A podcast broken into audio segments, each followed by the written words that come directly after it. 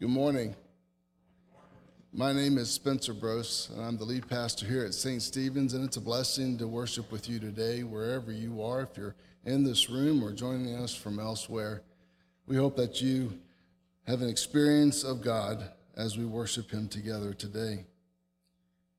As we have entered into the month of November, it's easy to think of this as a month of gratitude, a season of gratitude. And so today and next Sunday, we will explore passages of Scripture that bring us, well, lead us to think more deeply about being thankful. One of those is a psalm. It's Psalm 100, and it's a, quite a short psalm, actually. Um, some of them you encounter are very long. This one has five verses and probably um, should have been four, uh, just in the numbering system, not in the verbiage. You know that these weren't written initially with chapters and verses. The story goes that a monk was on horseback, and every time his horse bumped is where he would mark a new verse. I don't know if that's true or not. Sometimes it feels like that. Um, and this is one of those, at least in my in my mind. Um, beginning at verse 1 Make a joyful noise to the Lord, all the earth. Worship the Lord with gladness. Come into his presence with singing. Know that the Lord is God. It is he that made us, and we are his. We are his people and the sheep of his pasture. Enter his gates with thanksgiving and his courts with praise. Give thanks to him. Bless his name. For the Lord is good. His steadfast love endures forever, and his faithfulness to all generations. The word of God for the people of God. Thanks be to God. Amen. There are a number of passages from Scripture that have received a one word title that comes from their Latin translation, from the Latin Vulgate uh, was that translation.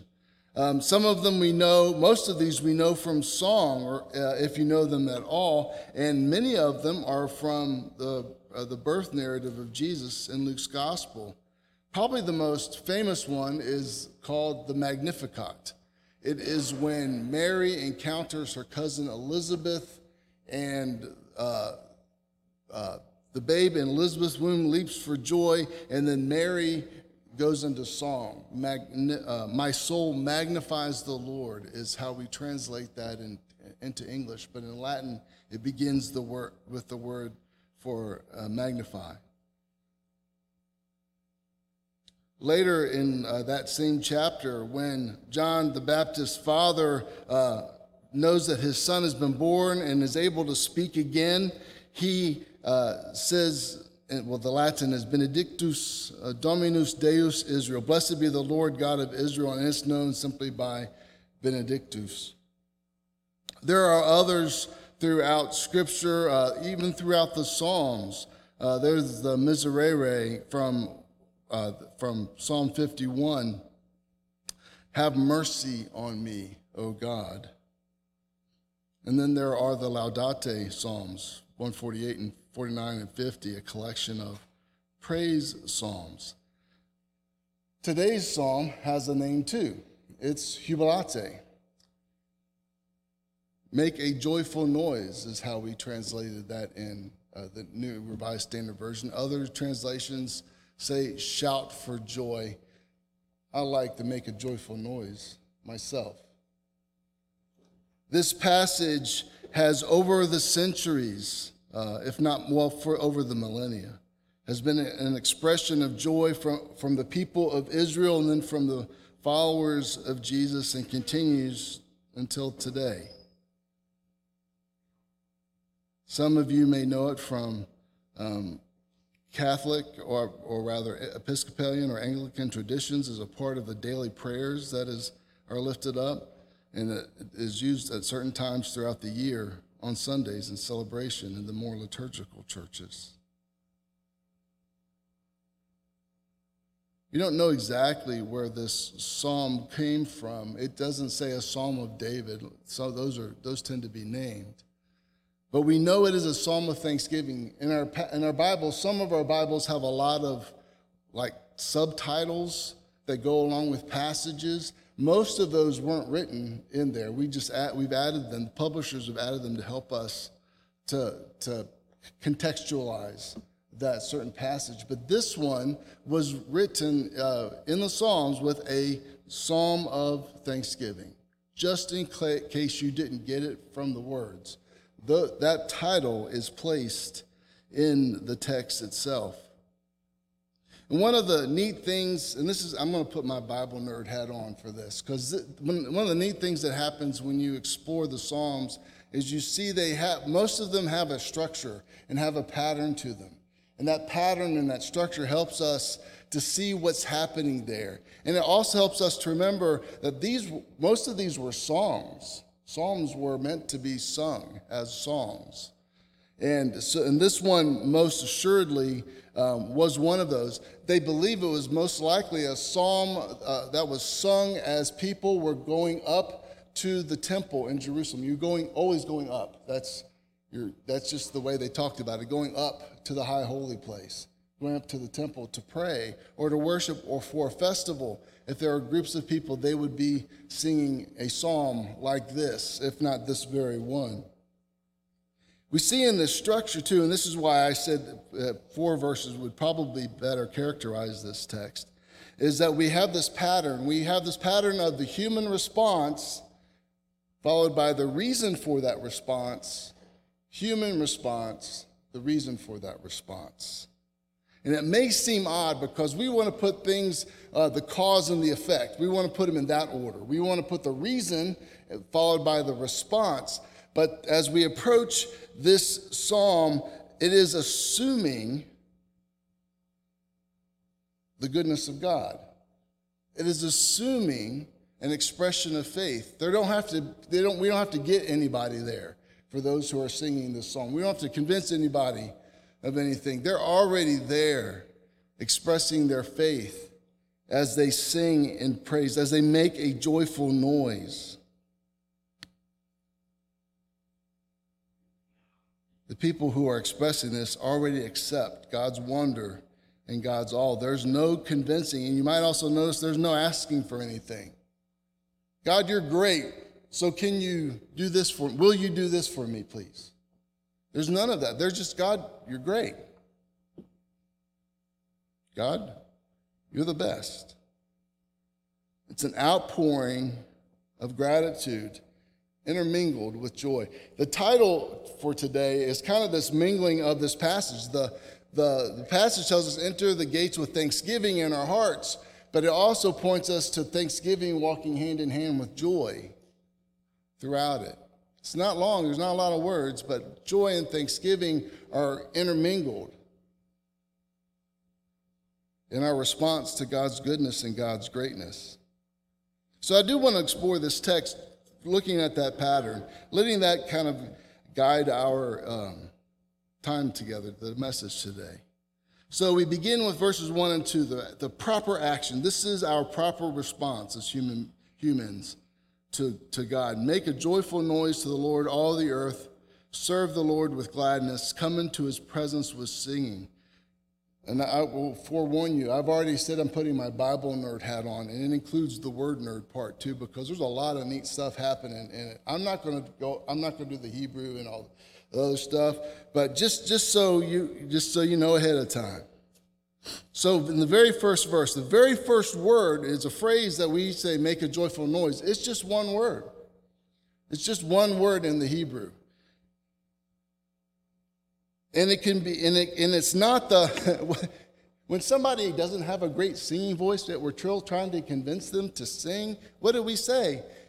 Make, just make a joyful noise, right? It's, a, it's an encouragement. and while it still is appropriate, I think, that's not what this text is. This is like your team just scored a touchdown and they were losing in the last two seconds they won or hit a three pointer, if that's whatever. It's a, it's a celebration. It's, it's a, it would be the fanfare, what we would call it. The great hurrah goes up. That's how this psalmist is saying we should approach God is with fanfare and celebration as we approach the King of Kings and the Lord of Lords. And in this text is one of those places where you can see very pointedly, too, the differentiation between the words Lord and God.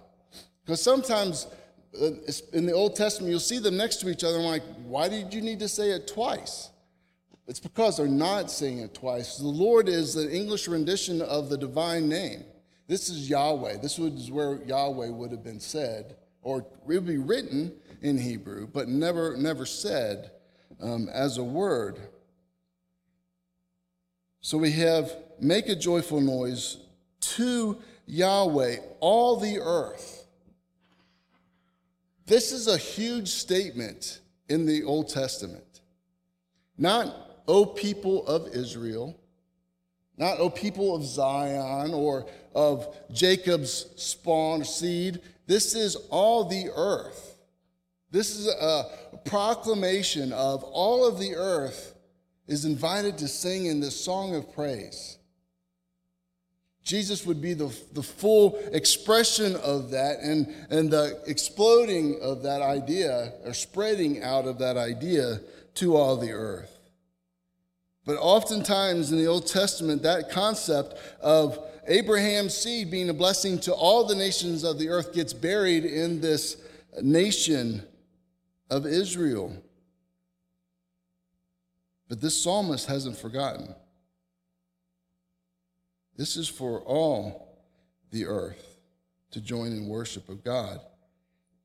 And again, in this, in this, in, in the second verse, in this opening response, we see this word worship, and it's and it's really neat, at least I think so, that this is the same word that can be used for serving or working.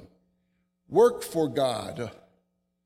Serve God with gladness or joy. Making a joyful noise. Worshiping, working for, serving God with gladness. And these are commands, by the way. Grammatically, they would be called imperatives. We are, we are called, commanded to do these things in response to God's goodness and greatness. And as on worshiping with gladness and singing, we enter into God's presence.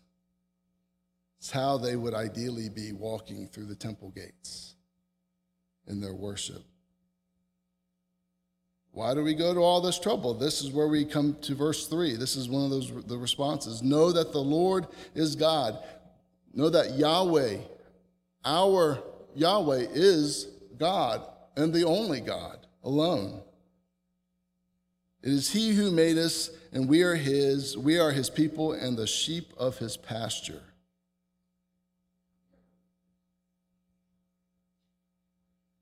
This response, this reasoning reminds us of who God is. This is the one who, when Moses encountered the burning bush and Moses says, Who do I say sent me? This is that guy. This is that being. I am who I am, who I have always been, who I will always be, which gets compressed into the name Yahweh. That is who I am. That is who we go to worship. That is who, who we go to sing praise to. And not only in the, by invoking Yahweh, it always takes the Hebrew mind to, to the uh, Exodus story, but also extends it now to the Genesis story. He who made us. And then in in Abraham's story, he claims us I will make covenant with you. This is who we go to worship.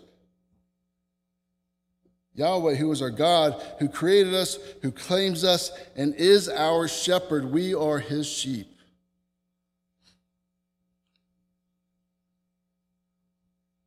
And all of this preceded by the verb know, to know.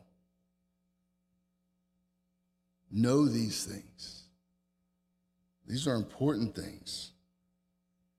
These are eternal things. And turn our hearts to gratitude and to joy. And the identity of God as a shepherd puts us in a special relationship. It identifies, rather, the special relationship between us and our God, between shepherd and sheep. Sheep in those days were tended to individually and cared for, individually and collectively. It wasn't just you turn them out into a pasture and you make sure they've got water and food. You, you, you guided them, you guarded them, all the things in the 23rd Psalm that we read.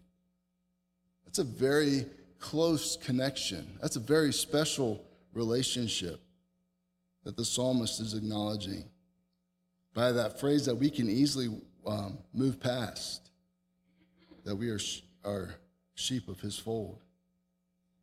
And again, we return to the actions, our proper response to who God is. We enter his gates with thanksgiving and his courts with praise. Give thanks to him and bless his holy name. Again, coming in with gratitude and praise, directing our thanks to him. Blessing his name. I, I I have often in my head, when we get to that place, we think of God as the one who, who blesses us. How, the, how can we bless God? How is that? Is, if blessing is a gift, uh, how do we gift something the person who has everything, right? Well, it's kind of a twi- we've kind of misunderstood that idea of blessing, um, at least in, in this way. Blessing can is also the same word for kneeling. It's, it's about putting ourselves below God.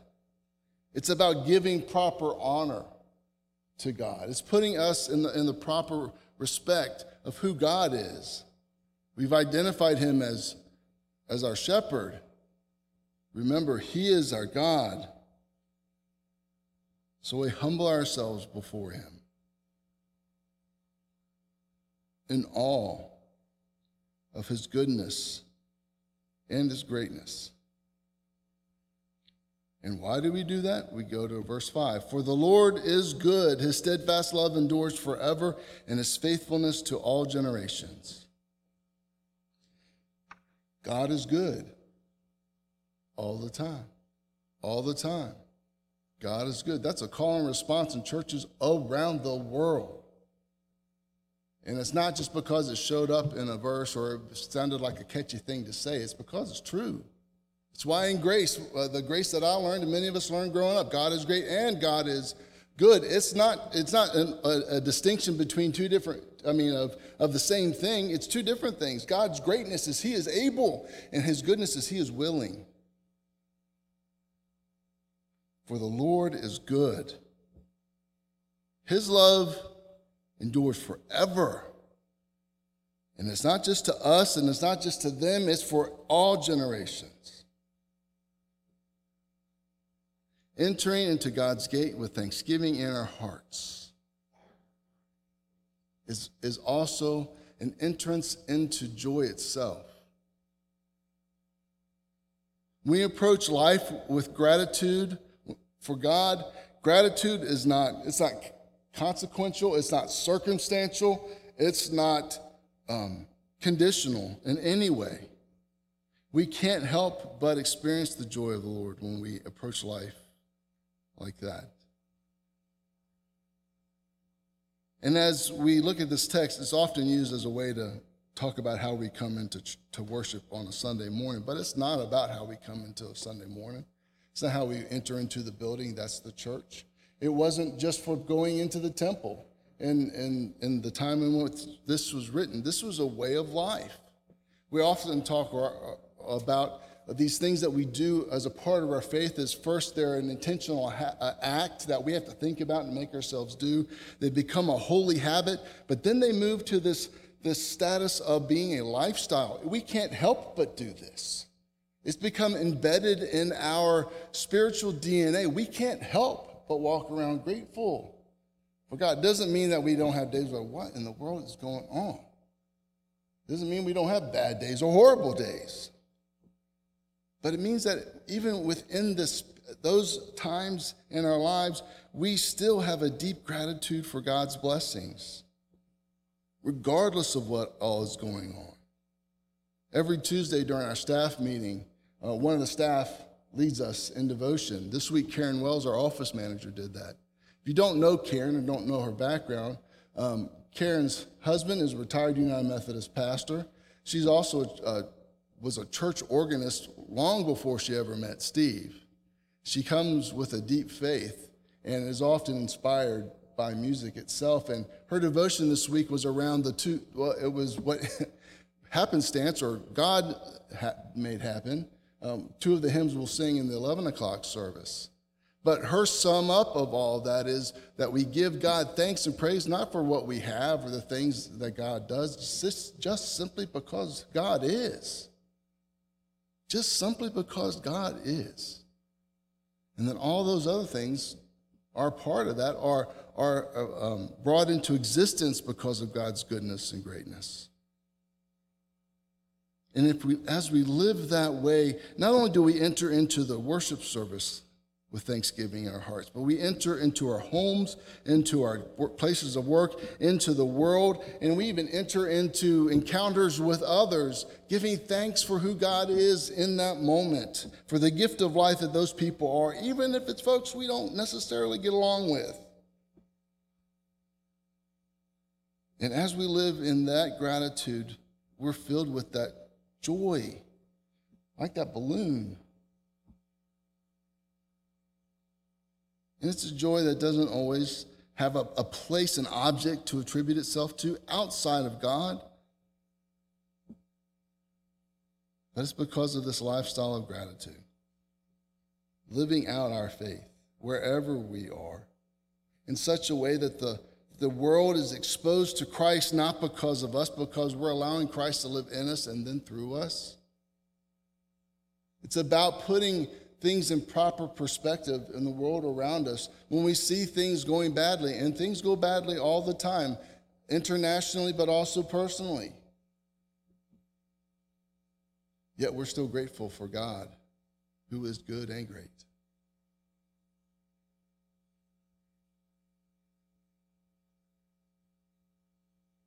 And as we live in that spirit, it's hard to do. It's not simple. And it's something we do only through the grace of God anyway. But as we live it out, as whether we're making ourselves do it or at least say the words, or you may not always feel the feeling, Lord, I'm grateful, until it becomes a, whole, a habit that you just respond to life in gratitude. Um, still, uh, still something you have to think about, but um, but more than just an intentional thing. It's just a reflex. It's a reflex. When something the doctor hits your knee with that rubber mallet, your foot shoots out, right? It's a reflex. My reflex to life, God calls our reflex to life to be that of gratitude. And as we lean on Him, as we submit ourselves to God's will, as we surrender to Christ, that becomes a part of who we are. And this gratefulness and this joy that God uh, provides us become intermeshed. And the more we are grateful, the more our joy fills and expands. And the more we are able to proclaim with the generations that have preceded us and those to come the Lord is good, his steadfast love endures forever, and his faithfulness to all generations. Amen.